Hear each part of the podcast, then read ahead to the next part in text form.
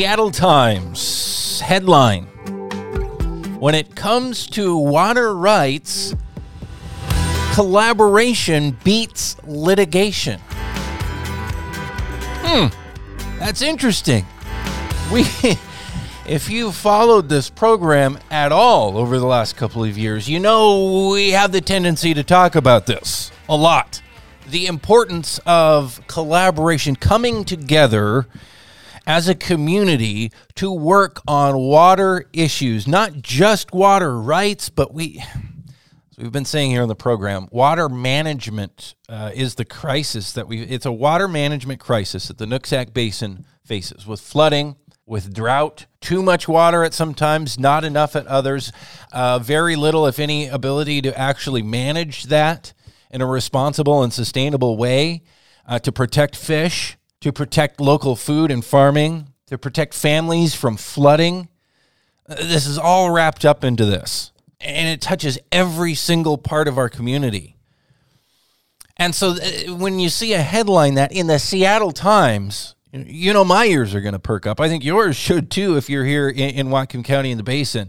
What's this all about? This is talking about what happened in the Yakima Basin. We've talked about the Yakima Basin. We've talked about it both as a cautionary tale on one hand from some of the things that have happened there. We've also talked about it as really a point of inspiration of what can happen. So it turns out this article in the Seattle Times is an opinion piece, an editorial written by Scott Revell and Phil Rigdon. They're in the Yakima Basin. And Phil Rigdon, he's a member of the Yakama Nation and superintendent of the Yakama Nation's Natural Resources Department. We reached out to him, been trying to get him on the program. It hasn't worked scheduling-wise as of yet, but Scott Revell joins us right now. He's the manager of the Rosa Irrigation District, representing, I guess, in a lot of ways, the interests of the farming community over there in the Yakima Basin. He's on the phone with us this morning. Scott, how did this come to be that you guys put this opinion piece together? I think there's so much in this that folks here in the Nooksack Basin need to be understanding and embracing. Well, the primary message is something that both Phil and the Yakima Nation and myself and my irrigation district and most of the other participants and partners in the Yakima Basin Integrated Plan have been saying for quite some time, and that the plan goes back to 2008, 2009, and that we're able to get more done when we're all pulling in the same direction. And that's easy to say. Everybody probably agrees with that in concept, but it's much harder to put into practice. So working together, what does it take to do that? Actually do that? Like you said, it sounds nice, but in reality, it can be very difficult to make that happen. In the case of the Yakima plan, I worked at a different irrigation district at the time, was there for 6.5 years down at the bottom of the basin, and was their representative to the group that was forming the plan back in 2009.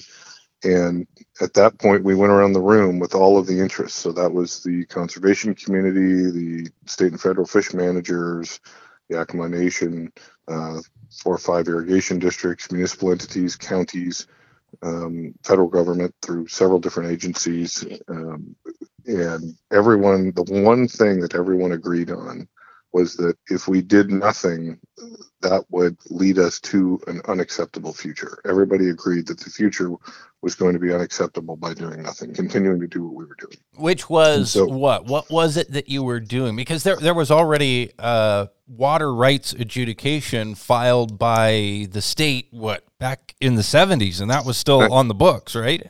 Right. So in 1977, we had a significant drought in 1977. The state began the adjudication process. We'd had nearly 30 good water years in a row. There had been a significant drought in 1941, so that would have been, 36 seasons prior. Mm-hmm. And that resulted in litigation that took several years to hash out, and that was actually 2 irrigation districts went after each other in that case. And in 1941, the entire system was not, the full development of the irrigation system had not quite happened. The Rosa irrigation system came online. First water was diverted in 1941. Construction of the dam and our canal system continued during World War II, but the Rosa system didn't develop out until the middle 1950s. The Kennewick Irrigation District was, the bulk of it was built at about that same time. So you had additional demand after that watershed moment in 1945, right. When they thought they had settled it, they thought they had everything figured out. Right. So the next big drought comes along. There's pretty much no water in the river for fish at that point. Huge losses to growers because they just didn't have the water to grow the crops, and it started off as the Bureau of Reclamation had miscalculated the total supply of water that year by several orders of magnitude. They came out with something like less than a 10% allocation, which at the time was like an earth-shaking thing, never before heard of. Later realized they'd not included any of the return flows, and so the number went up. But they were actually looking at building a pipeline from the Columbia River and pulling crews off of the Alaska pipeline. Like on almost like a D-Day type scale. Wow. Yeah, it's fascinating. One thing our district did was we kept a really good file of all the news articles from the 1977 drought. And so it's rather interesting that, they were trying in the space of from early March to late March, throw a lot of money at this to try to get it fixed. And in the end, that solution just wasn't going to work. But so fast forward from 1977 to 2009, so we're now, 23, about another 34 irrigation seasons later. We're in the midst of, we're 34 years into the adjudication at that point. And so we were, in many cases, most of the major claimants had settled their parts of the adjudication by that point. So people had a pretty good handle as to what they had. And that, that helped. All that did was a kind of a snapshot in time. So it just right. doesn't solve problems. It just kind of shows you where you're at. Right.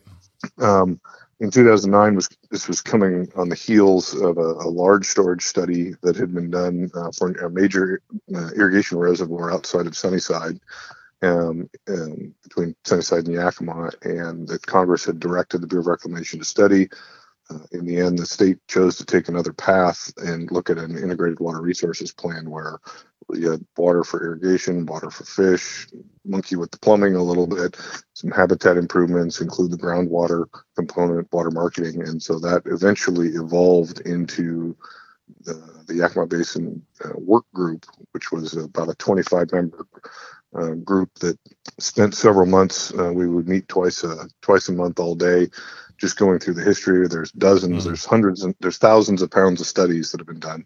And most people agreed we didn't need to do more studies. What we need to do was some, implementation. Yep. And so we worked through, all of the issues with weather changes over time, crop changes over time, fish needs. Also during that interim period, in the 90s, we'd had steelhead listed as threatened under the Endangered Species Act, and same with bull trout. So steelhead are regulated by the National Marine Fisheries Service, whereas bull trout are regulated by the U.S. Fish and Wildlife Service. And so you got two federal agencies there. They're not always in alignment, so they're it wasn't like you could just go to one point of contact. And there's probably about a dozen federal agencies, from BPA to the Forest Service to the Bureau of Reclamation, and the Corps of Engineers, on and on and on, that that had some handle or some influence here. So that group came together. We worked out the plan. Generally speaking, and I'm summarizing, but people, their view was, look, on balance, because this is a watershed scale plan. On balance, even though it was taking out some habitat in places, it was replacing it in other places. And on balance, there were net gains, both for the ecosystem and for farmers. And so the plan includes 3 water storage projects. Those are the pieces that we're particularly interested in. We're also very interested in healthy runs of salmon and steelhead. We've had a biologist at our district since the 1980s. We were very supportive of the 1979 federal legislation in the Yakima Basin, which provided for fish ladders and fish passage. And so, you know, we have a 40-plus year history of supporting fact-driven, science-based decision-making regarding fish. We were also supportive and helped author the 1994 legislation. Now, that was long before my time. So the second version of the Yakima Basin Enhancement Program was a federal legislation that was approved in 1994 by Congress, actually on Halloween, almost exactly today, wow. 1994. Yeah. So that helped. You know, we had a good basis to work from there. Yeah. And again, we're talking with Scott Revell right now. He's the manager of the Rosa Irrigation District over in eastern Washington, in the Yakima Basin, a basin that went through over 40 years of process to get to where they are today, finally with an agreement that's moving forward and being cited as a model around the country for dealing with these incredibly complex water issues. In some ways, very similar to what we're facing here in the Nooksack River Basin here in Whatcom County. Scott is one of the co-authors of a recent editorial in the Seattle Times saying, when it comes to water rights, collaboration beats litigation. Now, that litigation part is the water rights adjudication part, and we've been talking about that a lot here. If you guys wouldn't have, well, I guess real quickly, the co-author on this, Phil Rigdon, with the Yakama Nation Natural Resources Department and a member of the nation, he was kind of one of the people at Ground Zero, right? Who kind of was able to reach out literally over the bed of a pickup truck and start a process of building trust. That's correct. So Phil and Ron Van Gundy, who is my predecessor, had been the manager at the irrigation district from 1982 to 2002. And he retired and worked part-time as our policy director after 2002. He had some health problems. They sat down and had a conversation out in the parking lot and said, "Hey, you know, what are we going to do about this? We gotta figure out a better way." Derek Sanderson, who is now currently the director of the State Department of Agriculture, was key to those discussions and talking about the different components and how the pieces could come together. And, you know, we had a couple people there who put their careers on the line to try to chart a new path. And that was at a time when, and I've heard Phil say this publicly on many occasions. I mean, irrigation districts and the tribal staff and the tribal government didn't interact a whole lot back then. And sometimes people were at risk just by even communicating. And I will tell you, well, yes. And I can tell you that the world has changed such that when Ron passed away in 2017, Phil spoke at his funeral. Wow. Which was tremendously powerful. I mean, it was enough. I took my family members there to see it. Wow. I wanted them to see that. And Phil made light of that during when he was speaking, and he was kind of only, and he'd tell you, he was only kind of partly joking. I think that's what he said at the time. But you know, hey, don't tell everyone. You know, I could still get in trouble for this. But I think he was, at that point, I mean, the relationship had warmed, and it really boiled down to people got to know each other. And I describe this as we've had the core group has spent a lot of time together. We have traveled all over the country together many, many times. We've spent a lot of time driving to Olympia for hearings and meetings and briefings. Several of us have given presentations about the plan in other parts of the country or in other countries. And wow. So we have the State Department of Ecology, Office of Columbia River Manager, and I, you know, drove up to Alberta and made a presentation on the plan to farmers in southern Alberta, and others have been to England and Brazil and Australia. The American Rivers group paid to fly our core group down to Glenwood Springs, Colorado, back in 2015, in the middle of a drought, which we made time for, and we spoke to a bunch of ranchers on the west slope of the Colorado River, who are all worried about their water being shipped down to San Diego and Los Angeles. And, you know, kind of how our group came together. And, you know, one of the things we said was, well, if you can avoid the 40 years of teeth kicking in court, you know, and just kind of skip ahead to the solution, that would be great. So would that be your message to us here in the Nooksack Basin as well? Yeah. I mean, if you can avoid the battle, that's great. Sometimes you have to have the battle to get to the point. I equate it. I went to a seminar a long time ago on boundary law back when I was a planning director, and a grizzled, old, bruised, beaten up property lawyer from downtown Portland said, you know, he goes, I've made a lot of money, sent my kids to very good colleges, and fighting to the knife on tiny little amounts of land on boundary disputes. But he goes, the bottom line is there comes a point when the client on one side or the other just says, you know what, I've spent the last dollar, just go make a deal. Mm-hmm. And he goes, so if you can just jump ahead to make a deal. Yeah, why spend all that? And, which, and, again, and what could you do with all of those resources and all that time instead of fight? Yeah, and that's easy to say in hindsight. Yeah.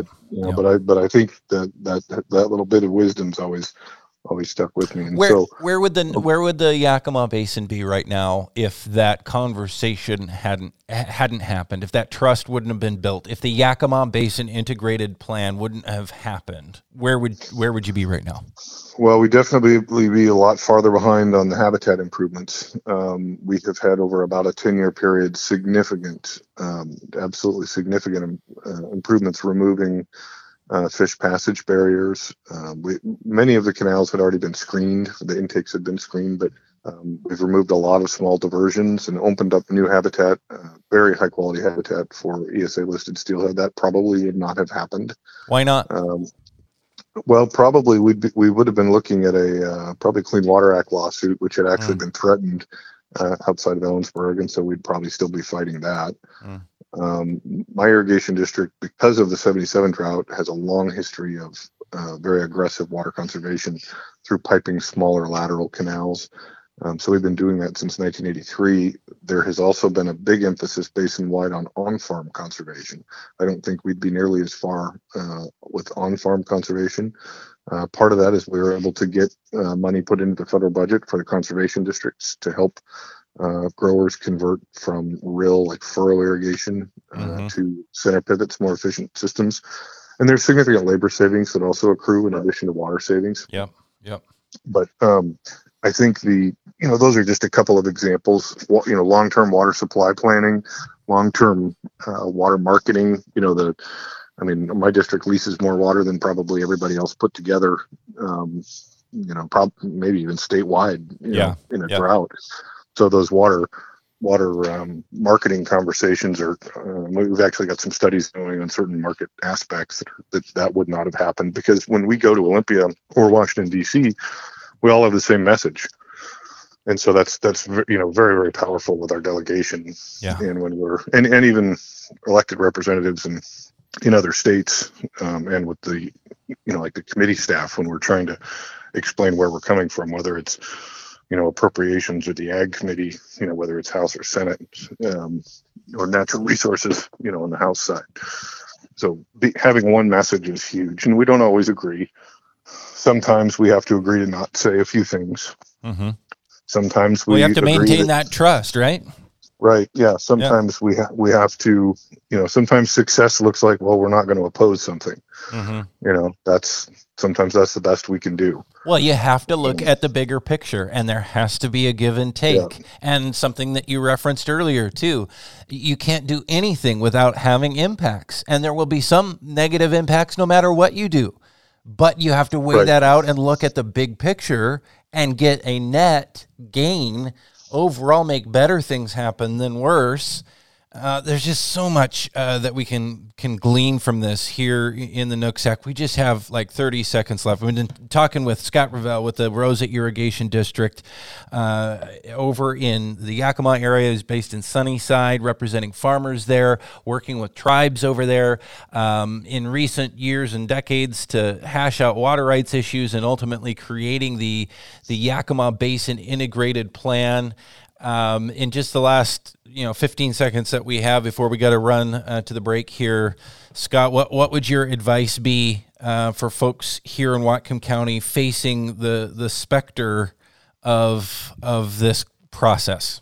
Commit to building trust and commit to keeping it over many, many years, so that when you go to the other parties and explain that that's a backbreaker issue, they'll believe you and they'll respect it. Very good advice. Thank you so much. We should have you back sometime because this is such a deep subject. I wish we had more time to get into it, but thank you so much, Scott Revell, there in Sunnyside. My pleasure.